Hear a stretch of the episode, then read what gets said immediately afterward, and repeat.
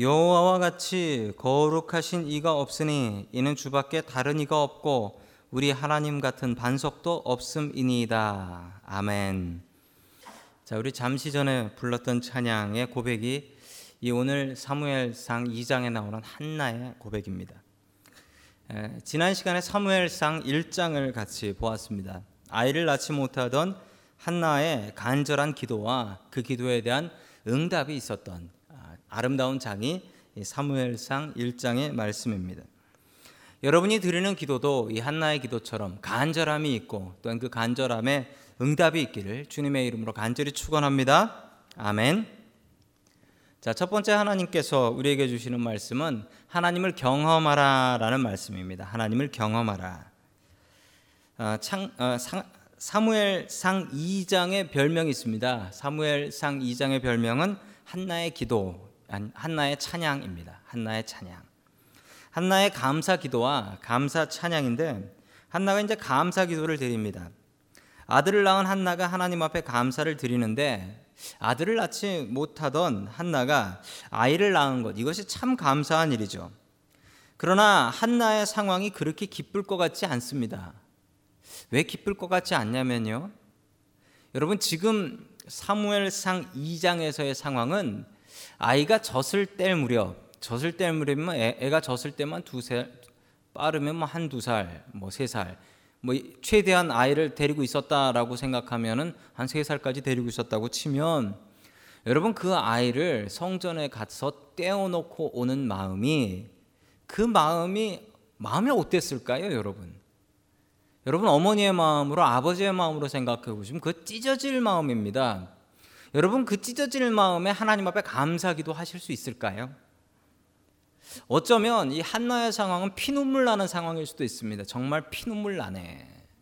내가 어떻게 하든 어떻게 얻은 아들인데 이 아들을 하나님 앞에 이렇게 내어놓고 저 엄마 안 떨어지겠다고 하는 놈을 성전에다가 내버려 놓고 오려고 하니 내 마음이 찢어지네. 여러분 이게 감사의 찬양이 아니라 감사의 기도가 아니라 불평과 피눈물의 불평이 될 수가 있습니다. 그런데 여러분 한나가 한나의 기도를 보시면 이 한나의 찬양을 보시면 여러분 오늘 한나의 찬양을 한번 곰곰이 잘 살펴보시면 내가 아들 낳아서 감사하다라는 얘기가 몇 번이나 나옵니까? 한나의 감사는 분명히 그 감사여야 되거든요. 내가 아들을 낳았으니 아이를 낳았으니 하나님 앞에 감사한다. 이 조건적인 감사여야 되는데 여러분이 한나의 감사는 이 조건적인 감사가 아니었습니다. 한나는 이 아들 때문에 아이 때문에 감사한 것이 아니라 기도를 통해서 하나님을 만났고 완전히 다른 사람 되었다. 이것에도 감사하고 있습니다.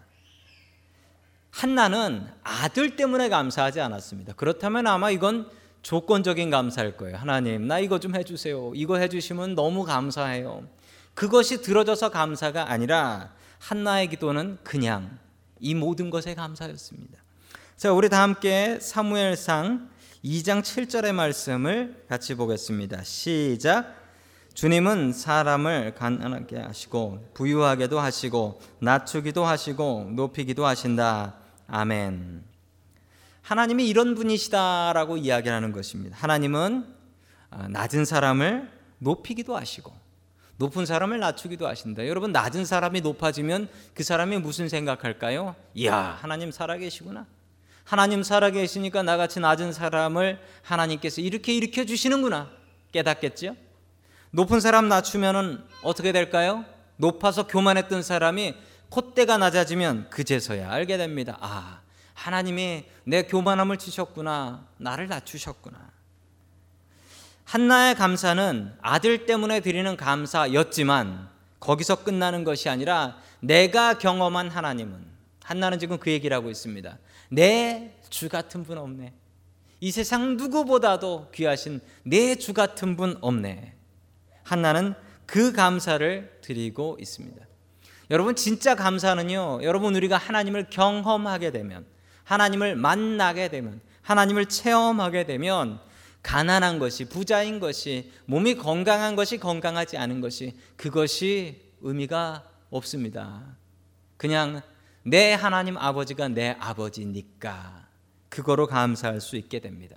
여러분 한나같이 사시길 원합니다. 한나처럼 여러분 기도 응답 받으시면 좋겠습니다. 그런데 여러분 기도 응답 받고 끝나는 게 아니라 기도 응답 받고 나서 그 다음에는 하나님은 이런 분이시네. 나를 높이기도 하시고 나를 낮추기도 하시고 그렇지만 주님 같은 분 없네라고 고백할 수 있는 저와 여러분 될 수 있기를 주님의 이름으로 간절히 축원합니다. 아멘. 두 번째 하나님께서 우리에게 주시는 말씀은 하나님을 의지하라라는 말씀입니다. 하나님을 의지하라. 첫 번째는 하나님을 경험하라였고요. 두 번째는 하나님을 의지하라입니다. 우리 다 함께 사무엘상 2장 14절 말씀을 같이 보겠습니다. 시작. 냄비나 솥이나 큰 솥이나 가마솥에 갈고리를 찔러 넣어서 그 갈고리에 걸려 나오는 것은 무엇이든지 제사장의 몫으로 가져갔다. 실로에 와서 주님께 제물을 바치는 이스라엘 사람이 모두 이런 일을 당하였다. 아멘. 이 엘리라는 제사장이 있었습니다. 이스라엘 최고의 제사장이며 그리고 이스라엘 최고의 어른이었습니다. 그런데 여러분 뭐 이런 예는 너무 흔합니다. 아버지는 정말 잘했는데 제대로 된 권력자였는데 그 자식들이 엉망이었다라는 경우죠. 이 엘리에게도 홈니와 비느아스라는 두 아들이 있었습니다. 여러분 아버지가 제사장이면 레위 사람이란 얘기고요. 그리고 제사장의 아들이면 당연히 제사장이 됩니다. 당연히. 그런데 이 제사장 홈니와 비느아스가 아주 못된 제사장이었다라고 이야기를 합니다. 지금 화면에서 보시는 저 말씀이 그 이야기인데 이 백성들이 하나님 앞에 제사를 예배를 드리려고 소나 양이나 이런 짐승들을 가지고 옵니다. 그래서 하나님 앞에 드리려고 삶습니다.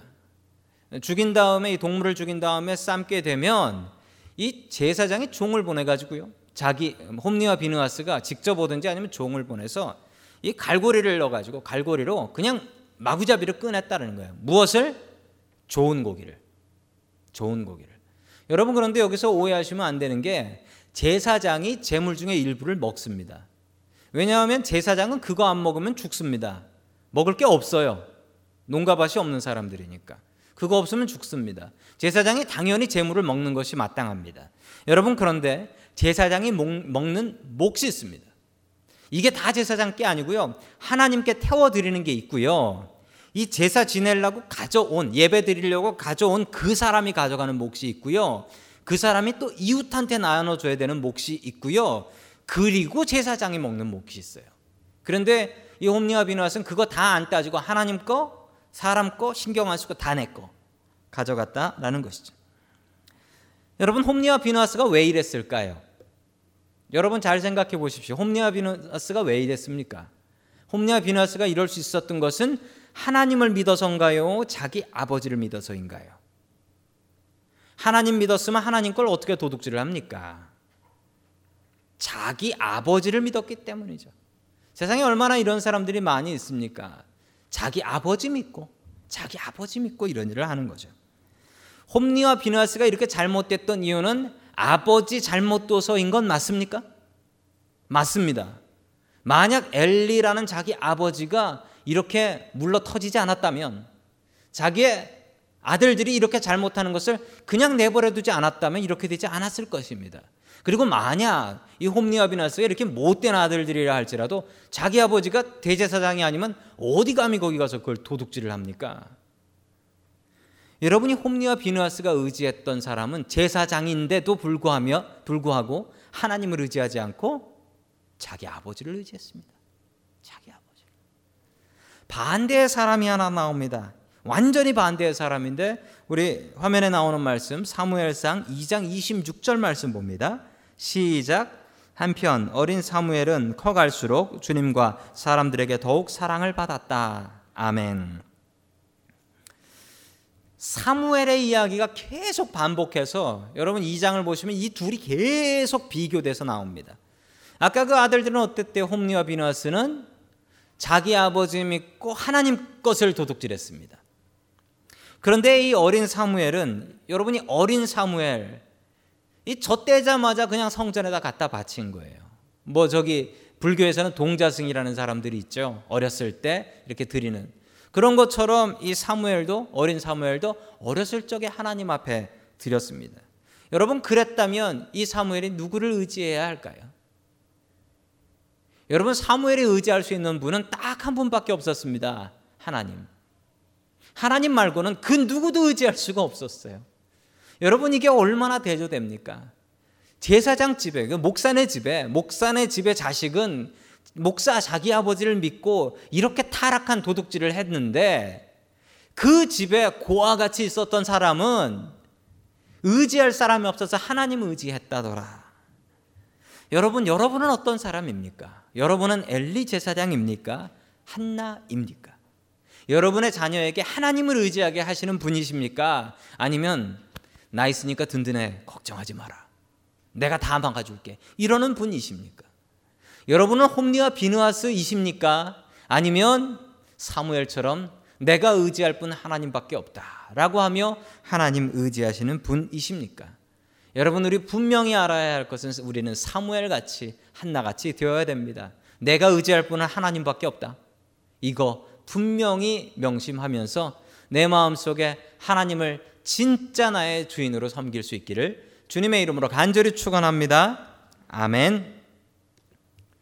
마지막 세 번째로 하나님께서 우리에게 주시는 말씀은 하나님을 존중하라라는 말씀입니다. 하나님을 존중하라.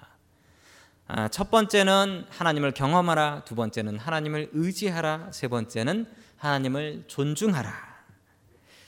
여러분 다 함께 사무엘상 2장 30절의 말씀 같이 봅니다. 시작. 이제는 내가 나를 존중하는 사람들만 존중하고 나를 경멸하는 자들은 수치를 당하게 할 것이다. 나 주의 말이다. 아멘. 여러분 사람이 하나님을 무시할 수 있을까요? 여러분 사람이 하나님 무시할 수 있을까요? 말도 안 되는 얘기지만 예, 가능한 일이고 수시로 있는 일입니다. 수시로 있는 일이에요. 어떻게 하나님 무시할 수 있을까? 여러분 하나님 무시하기 너무 쉽습니다. 하나님의 음성 들어도 아이고 이거 아니겠지. 하나님께서 기적을 베풀어 주셔도 이거 우연이겠거니 라고 생각하면 어, 그게 하나님 무시하시는 것입니다. 여러분 그런데 중요한 사실 하나가 있습니다. 참 두려운 말씀인데 사무엘상 2장 30절 정말 두려운 말씀입니다. 하나님께서 말씀하신 거예요. 나를 존중하는 사람을 내가 존중하고 나를 경멸하는 사람을 내가 경멸하겠다. 여러분 우리가 하나님 앞에 하는 만큼 하나님께서도 우리에게 하신다. 맞습니까? 여러분 맞습니다. 인간의 관계를 한번 생각해 보세요. 저 사람이 나를 무시해요. 근데 내가 그 사람을 끝까지 존중합니까? 내가 정말 사랑하는 사람 아니면 그건 안 될 노릇이죠. 저 사람이 나를 무시하면 나도 저 사람 무시하는 겁니다. 저 사람이 나를 존경하면 존중하면 나도 그 사람을 존중하죠. 여러분 이건 사람 사회에서도 상식입니다. 여러분 우리와 하나님의 관계도 마찬가지입니다. 하나님은 자비하시고 인내가 많으셔서 내가 하나님 무시했다라고 해서 당장 하나님께서 나 무시하시는 분 아니십니다. 그렇지만 분명히 하나님 길게 보면 하나님께서는 하나님을 존중하는 사람을 하나님께서는 존중하시고 하나님을 무시하는 사람을 하나님께서도 무시하신다라는 말씀입니다. 여러분 우리가 하나님을 존중한다라는 게 뭘까요? 우리가 하나님 앞에 바른 것, 귀한 것 드리는 것입니다. 먹다 남은 밥 남겨서 주는 사람, 그 사람은 내 먹다 남은 밥 먹는 사람입니다. 내가 먹지 않고 아까운 것을 귀하게 아껴서 주는 사람 있다면 그 사람은 내가 무척 존중하고 존경하는 사람일 것입니다. 맞지요? 여러분 그렇다면 우리가 하나님을 어떻게 존경하고 어떻게 존중해야 될까요? 우리의 가장 귀한 것을 어떻게 하나님 앞에 바르게 드릴 수 있을까요? 여러분의 시간과 여러분의 정열, 여러분이 가진 것을 하나님 앞에 바르게 드리셔서 하나님의 존중함을, 존경함을 받을 수 있는 저와 여러분 될 수 있기를 주님의 이름으로 간절히 축원합니다. 아멘. 다 함께 기도드리겠습니다. 사랑이 많으신 아버지 하나님 참 감사를 드립니다. 주님께서 오늘도 우리 가운데 함께 해 주시오며 주님 우리가 하나님을 경험하려 합니다. 내 주 같은 분 없네. 이 세상 누구도 내 주 같은 분 없네. 그렇게 고백했던 한나의 고백처럼 우리도 고백하며 살기를 원하오니 주여 우리도 온전히 고백하며 하나님을 경험할 수 있도록 도와주시옵소서. 또한 하나님을 의지하게 하여 주시어서 하나님 말고 사람을 의지하지 말게 하시고 하나님을 가장 많이 의지하게 하시고 하나님을 붙잡을 수 있도록 도와주시옵소서. 주님 또한 하나님을 존중하는 사람들 되게 해 주셔서 우리가 하나님을 존중할 때 존경할 때 하나님께서도 우리를 존중해 주심을 아오니 아버지 하나님 우리가 가장 귀한 것으로 주님 앞에 드리며 주님 주님을 존중하고 존경할 수 있도록 도와주시옵소서. 오늘도 간절한 기도 제목 가지고 주님 앞에 나와 기도합니다. 주님 이 기도를 주여 받아 주시옵시고 마음에 간절한 소망 갖고 주님 앞에 나왔을 때 주여 멸시하지 말아 주시옵시고 주님을 의지하오니 주여 이 기도 응답해 주시옵소서. 주님께 감사드리며 이 모든 말씀 예수 그리스도의 이름으로 기도드립니다. 아멘.